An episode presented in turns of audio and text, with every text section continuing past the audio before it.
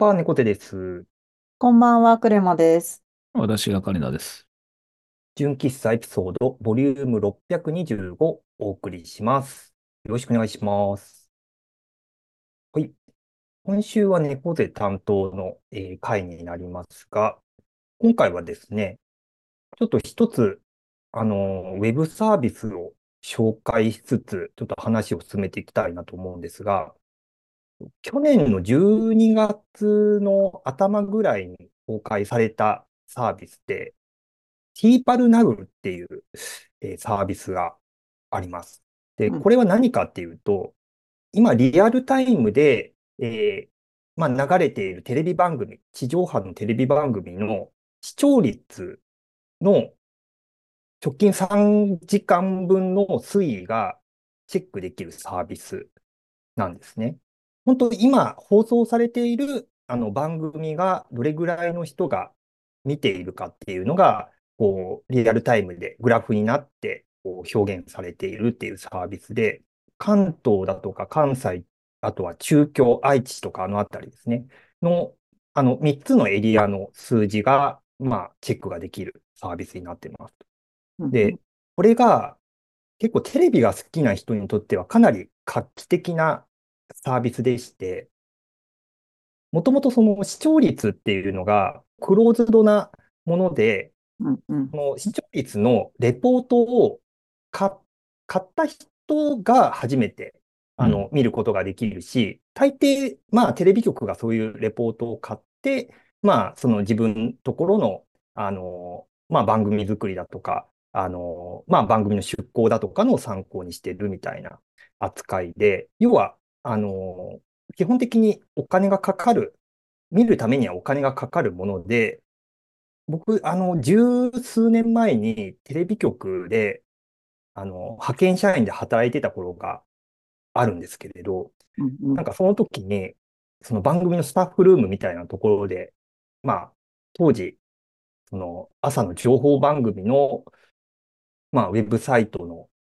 更新みたいなのを、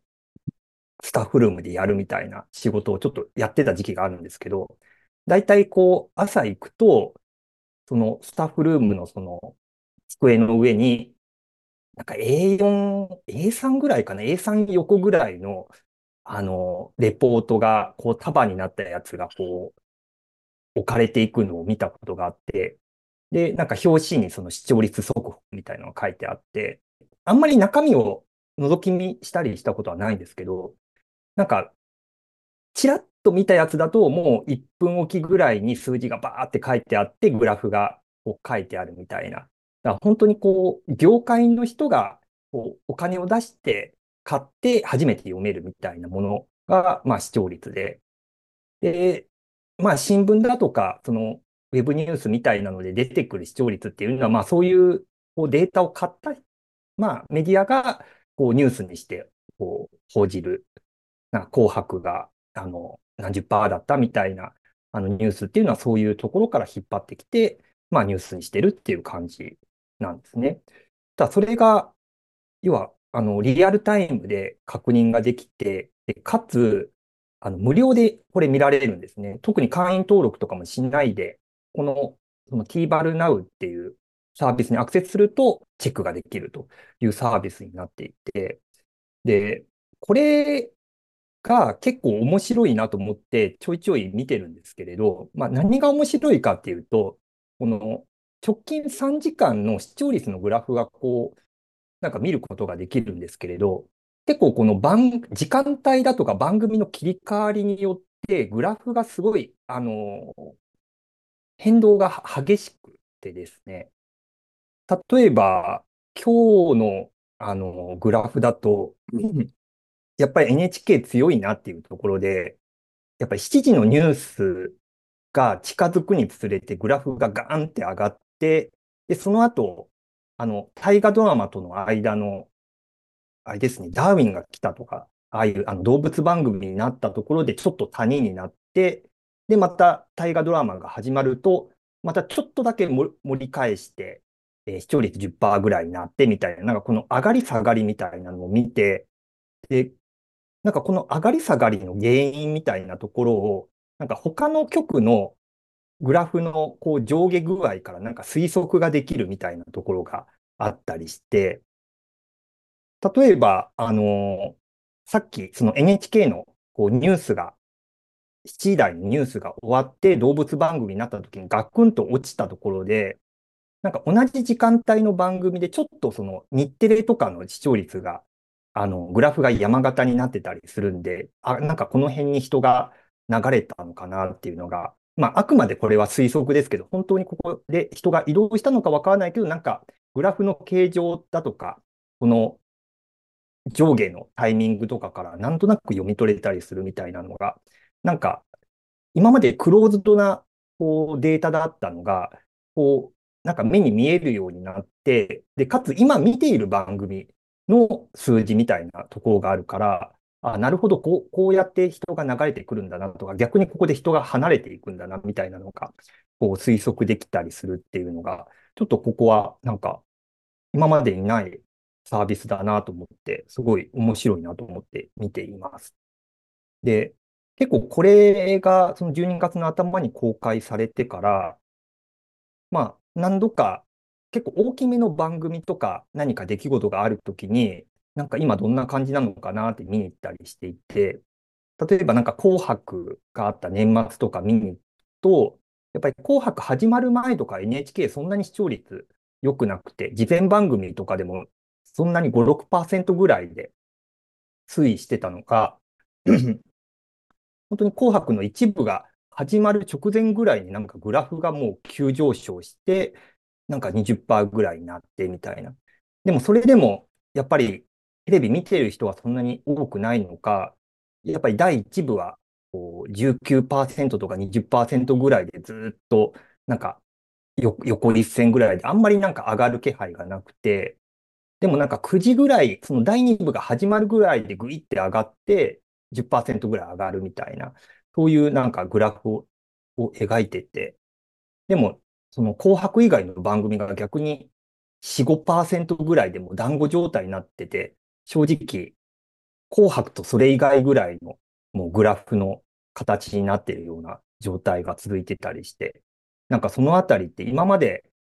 なんかそのネットニュースとかで、その紅白が史上最低の視聴率だったとか、あの、民放でこの局の番組が民放1位だったみたいなのは、なんかニュースになることがあるんですけど、なんかこうやってみると、なんかもう紅白とそれ以外みたいな感じで、もう全然数字が違うし、正直、あんまりその民放同士での争いっていうのもすごい小さい話に見えたりするな、みたいなのが、こう、なんか見て取れたりするとか、あと、そうですね、なんか紅白もあったけど、あとは年明けのあの北陸の地震があった時とかも、やっぱりこう大きなニュースがあると、あの NHK の数字がガンって上がるみたいなところは、まあよく言われてるところではあるんですけど、やっぱりなんかそれで見てみると、やっぱり NHK と、あと意外なところだと日テレがすごい上がって、で、しばらくあの報道特別番組とか始まったりしてる関係もあってずっと高かったんですけど、あの、テレビ東京が、まあ、こういう大きな災害とか事件があったときに、あまりその特別番組とかに変えずに通常放送をやるみたいなことが多いっていうのが、割と有名な話だと思うんですけど、テレビ東京がその北陸の地震があった時も、まあ、まあ、しばらくは、あの、特別番組みたいな感じで、あの、まあ、地震の情報に切り替えて放送してたんですけど、大体7時手前ぐらいで通常放送にテレ東だけ戻した気がしていて、で、他の番組はずっともう特別番組に完全に切り替えてもう終日やってるみたいな感じだったんですけど、なんかその瞬間からなんかテレビ東京、やっぱりその、どうしてもああいうニュースだけ見てるとしんどくなった人っていうのも一定数いたみたいで、やっぱりテレビ東京がその時間帯にじわじわ数値が上がって、で、なんか同時間帯のトップになるみたいな瞬間が、こう、その時間、ちょうど7時、8時ぐらいにちょっと覗いてみたら、なんかそういうグラフになってたりして、あ、やっぱりなんかそういう、こう、なんかニュースだけ見ててしんどくなる人が、こう、いつも通りの番組を求めて流れてくるみたいなのも、こう、見て取れるんだなっていうのが分かったりして、なんか、こう、なんかその辺のこうグラフの読み解きとか、あの、まあ、あくまで推測ではあるんですけど、なんかそのあたりの意味を読み取るみたいなところが面白いなと思って、まあ、ちょいちょい覗いていたりするんですが、ただ、まあ、ちょっと楽しんで見ていったところはありつつ、ちょっとやっぱりなんか見ていく中で冷めていく部分もあったりして、で、具体的になんかどの辺に冷めたかっていうと、まあ、まず一つは、その自分が好きな番組がめちゃくちゃ視聴率が悪いとか、全然数字が伸びないっていうのを、ちょっと目の当たりにすることがね、こう2、3回ぐらい続いて、で、今までなんかその、自分が見てる番組がどれぐらいこう数字取ってるかで、そんな意識して見たこともないし、単純にこう面白い番組で、で、毎回内容も充実してるから、こう、楽しみに見ているっていうだけだったんで、あれなんかこの数字続いてる状態だと、あんまり長続きしないのかなとか、なんかその番組のこう行く末をなんか案じてしまうような感じになってしまって、なんか普通にその番組が楽しめなくなってしまうみたいな弊害が生まれてしまうみたいなところが一つあったっていうのと、あともう一つあるのが、結局、まあ、さっきの紅白の話もそうなんですけど、なんか全体的に数字が低めというか、一番人気ある番組でも、まあ、紅白とか20%、30%って数字で推移してたんですけど、なんか日常的にやってる番組だと、本当に10%いったら同じぐらいで、割とこう、5、6%台で、なんかいろんな曲がごっちゃになってるみたいなのが続いてたりして、本当にテレビってそんなに今見られてないんだな、みたいなのも、こう見ているとよくわかるような感じになっていて、あくまでそのリアルタイムで見る人っていうのは本当一握りとか、場合によっては本当に数パー、2、3%とかそういう数字だったりして、その配信だとか、あの、見逃し配信だとか、そういったもので見るような人っていうのが、かなり数として多くなってるのかな、みたいなのも、なんかその変化見えてきていて、で、そうなるとなんかここの数字、まあそんなに気にしてるつもりはないんですけど、なんかさっきのその好きな番組が低かったみたいなところで、なんかがっかりしたり、ショックを受けたりするみたいなのも、な、なんか違うかなみたいな。別に配信でそこで数字が伸びてたり、その、すれば別にテレビ局としては、まあいい話だったりするのかななんて思ったりして。なかなかこの、あくまでその直近3時間のリアルタイムの数字が見えるっていうだけで、なかなかその内訳とかどんな世代の人が見てるかとか、なんかそういう数字まで見えないので、まあ、グラフの形状から読み取れるっていうものって、なかなか限られているんですけれど、でもなんか今までこういった数字っていうのがあまりオープンにされてこなかった分、なんか楽しめる部分っていうのもあって、なかなか、うん、なんか見てて複雑な気持ちになるあのサービスが始まったなと思って、えー、見ていたっていう感じです。サービスについて少し質問があるんですけど、うん、と今まではそのクローズドなデータだったものがオープンにできた理由っていうのは何なんでしたっけ？えっと、この、そうですね、ここのその TValNow っていうサービスを提供している会社が、ベンチャーというか、設立してまだ10年ぐらいの会社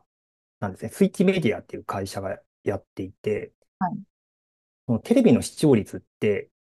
そのビデオリサーチとか、結構その、もう老舗の調査会社が担っているところだったのが、まあそのベンチャーの会社が入ってきて、で、その会社独自のこう調査パネルみたいなのを持って、そこで出してきた数字っていうのを、こう、オープンにできるようになったっていうところと、このスイッチメディアっていう会社がもともと TVer っていうサービスを手掛けていて、で、これがその視聴率のサービスっていうよりかは、その出稿した CM の効果測定のためのサービスらしいんですね。で、要はなんかそれの、要はプロモーションの一環で、要はこういうあのデータを我々が持っているよっていう何かこう、なんかアピールのために、なんかこの無料で公開するっていうところを今やってるっていう感じみたいで、うんうん。だ割とこう、わ、若い会社だから思い切ったことができたみたいなところがあったのかな。なるほどです。ってなると、そのパネルが違うってことは、今まで、あの、なんていうんでしょう、使われてきた、あの、視聴世帯とは違う属性というか、違う人たちが見ているデータってことなんですかね。みたいですね。だから実際にその大手のその視聴率の会社の数字とはやっぱりちょっと乖離はあるらしくて、やっぱりなんか業界関係の方がこのサービスに言及してたところを見ると、なんかやっぱり自分の知ってる数字と若干違うとか割と違うみたいな反応もあったりするんで、まあ、それはなんかここのパネルをどこまで信頼するかっていうところもちょっとあるのかなっていう。うん、なるほど、なるほど。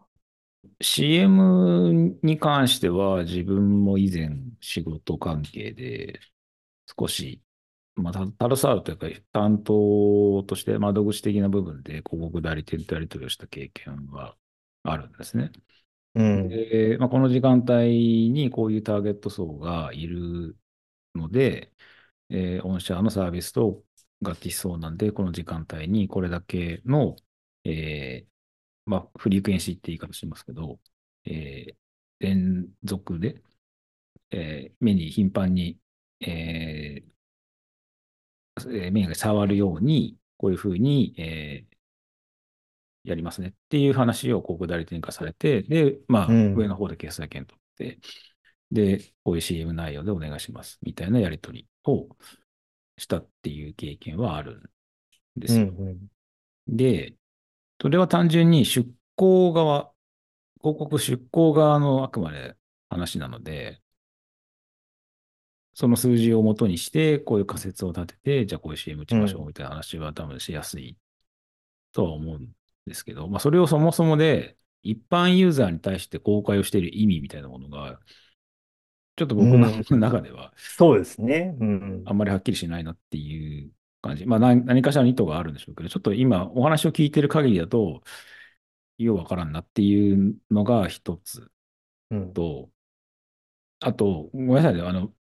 僕はダーウィンが来たは好きなんで見てるタイプなんですけど、うん、だし、地球ドラマティックとかも好きなんで見てるタイプなんですけど、うん、あの、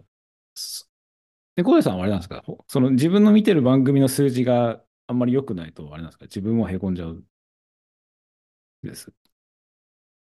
なんか、他の人が見てないくても、自分が面白ければいいと思うんですが、なんかそこら辺のマニアックさみたいな部分で、僕はなんか他の人はあんま見てないけど、俺この番組好きなんだよねとか、天然素材 NHK とか僕好きで見てるんですけど、うん、多分あれ通じ多分そんな良くないと思うんですよ。そもそもね、NHK にとって視聴率ってどうなんどういう扱いなのって、そもそもの疑問もあるんですけど、うん、広告出さないから。うん、よくわからん。し、その紅白が今まで視聴、市場、なんだっけ、最低の視聴率でしたとかって言われても、いや、そもそもね、広告出してないから意味ねえだろうとか僕思って聞いてるタイプなんですうん、うん、だそれに関して、その他の人が見てないと、ああ、この番組みんな見てないんだと思って落ち込んじゃう これはなくて、あの、NHK は多分視聴率そんなに気にする必要がそもそもないはずなんで、あの、NHK はね、公共放送。NHK はいいんですけど、民放になると、やっぱりそのスポンサーありきのところがあるから、やっぱり数字が悪いって、やっぱりその長続きしないというか、場合によって打ち切られてしまうみたいな、どうしてもこうリスクがあるっていうところがあって、で、やっぱまあ僕好きなやつって割とこうニッチな番組というか、割とこう、ね、すごい、こう、お笑い好きとか、なんかバラエティ好きな人がこう評価するような番組みたいなのを割と好んで見るところがあるので、まあ正直数字ってそんなに今まで気にして見ていることなかったんですけど、たまたまその、このサービス始まってから、ちょっと自分見てる番組どれぐらいなのかなって見たときに、本当地を這うような、同時間帯最下位みたいなのをずっとグラフが描いてるのを見て、この番組、なんか、しばらくこうしぶとく続くもんだと思ってたけど、結構危ういのかなとか思っちゃったりして、なんか、なんかその辺余計なことを考えてしまう材料になってしまったみたいなところがあったなっていう。うんだ本当は気に気にしたくもないし、気にする必要もないんですけど、うんなんか余計なことを考える、なんかネタができてしまったみたいなところが、ちょっとこのサービスにあるなと思ってて。うんね、だからそう、公開をされてる数字だし、まあ気になる人は見る数字なのかなっていう気はうんするんですけど、まあどんな長寿番組でもいつか終わるし、うん。タモリクラブも終わったし、別に、そう、いつか終わるっていう前提のもと、なんか、一瞬、ワンクールしかやってなかったけど、あの番組面白かったなと思い返すような番組とかの方うがん。記憶に残ったりもするし、うん。うん。あの、うん。今田耕司と東野がやってたあの、ポーポークラブとか、僕、未だに覚えてるし、うあの辺のん。面白さとか。だから、その数字に対しての一喜一憂は、まあ、する人はするんでしょうけど、うまあ、ん。コンテンツとして自分が面白かったら、別に他の人見てなくても、まあ、あの番組見たって話をもう時代的にしないっていうのもあるとは思うんですうが、ん。なんかそんなに気にししなくても いいんいんじゃない？な間に、ね、そうそう。正 正面から受け止めなくてもいいんじゃないかみたいな。あの番組に CM 打ったけど全然反応ねえわっつって落ち込むんだったらまだわかるんですけど。ああ、まあそうですね。出向側だったらね、そうそう。それは落ち込む必要はあるけれどっていう。うん。うん。ね、なんか中の人として気にする数字と、見てる側として気にする数字、そもそもで気にする必要、必要というか、気にするの？っていう、なんか、そうんの辺がこう、なんか、もやっとしたっていうんう。感想ですね。だなおさらこう、なんていうか、その CM 出稿する側に提供するサービスの一環で、まあ持ってる数字を今、無料でオープンにしてるみたいな、多分感じだと思うんですけど、別にうん。一般視聴者が見なくていいデータだったりするっていううん。ことだったりもするから、まあ、まあ、わなんかかんないですけどね。見てて、うん。リアルタイム、ムの面白さがあるから、俺、自分の好きな番組見てて、こうやっていつも出てくると、こうなんか視聴率下がってんなみたいな、数字下がってるなみたいうん、うなんうん、が、まあ、分析好きな人がうん、見て、そう。あ、この時間帯にあの、南川が出てるから数値下がったんだなとか分かるとか、あそういう、なんか遊びっていうか、うん、分かったふうな話をしたい、ツイッターで話をしたい人とかは、うん、まあ、使えるんじゃないのっていうぐらいうんうん な気がする。ぐらい、ぐらいな感じですかね。あとはもうなんか外野は黙ってることしか言いようがない。うん、そう気がうんしますけど。うん。あ、なんかまあ、そのググラフのなんか読み解きのまあ面白さっていうのもあるにはあるけど、でも材料としては本当にこのグラフとそれぞれの数字しか情報はないから、それ以上の分析のしようもないし、そもそもね、あの作り手でも出向側でもないから、結局、なんかその辺で、なんかああだこうだ言いたい人に、なんかこう、なんか材料を提供してるみたいな状態になってしまってる感じも、うん、あるし、そうですね。なかなか、なんかその金田さんがおっしゃってたように、そもそもなんでこれを無料で公開してるんだっていうところに最終的にはなんか行き着いてしまう感じもあったりして、うん、うん。えーなんか、まあ、なんか今までこうオープンじゃない情報がこう見られるっていうか価値みたいなところは、まあ、面白さとして感じつつも、別にね、この数字を視聴者は気にしなくてもいいっていうのは本当そうだなと思うので。うん気になるけど、気に、なんだろう、知りたい数字って、うん、なんだ、気にしてもしょうがないんだけど、知りたい数字っていうのは、うんあるにはあるんですよね。なんか存在するっていうの。それはわかるんですよ。うんうんゲーム繋がんねえなっつってサーバーが落ちたっつって、でそのサーバーが落ちたことについてみんなそれをこう騒いでるのかどうかみたいなそういう数字。別に気にしてもしょうがないし、別にサーバーはいつまで経っても治らないんだけど、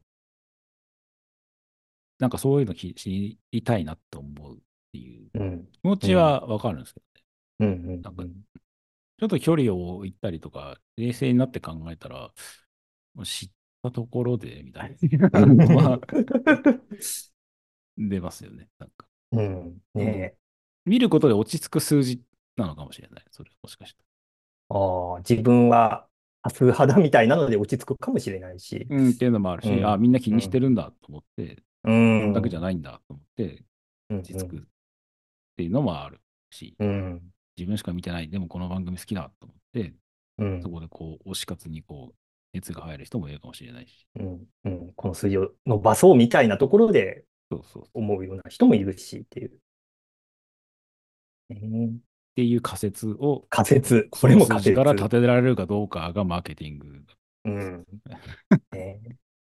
いやいや、いやちょっとこう素人が手、手を出すような分野じゃないなっていうのは、ちょっと話しながら改めてちょっと思ったところでありますが、はい。ななかなかちょっと普段見られるあのデータじゃないというところは間違いないと思うので、ちょっと、ちょっと気になった方、ぜひ見ていただければと思います。ちょっとノートの方にもリンク貼っておきますので、ぜひチェックしてみてください。では、ちょっと話が長くなってしまいましたので、この辺で締めたいと思います。今回もありがとうございました。それでは皆さん、おやすみなさい。おやすみなさい。おやすみなさい。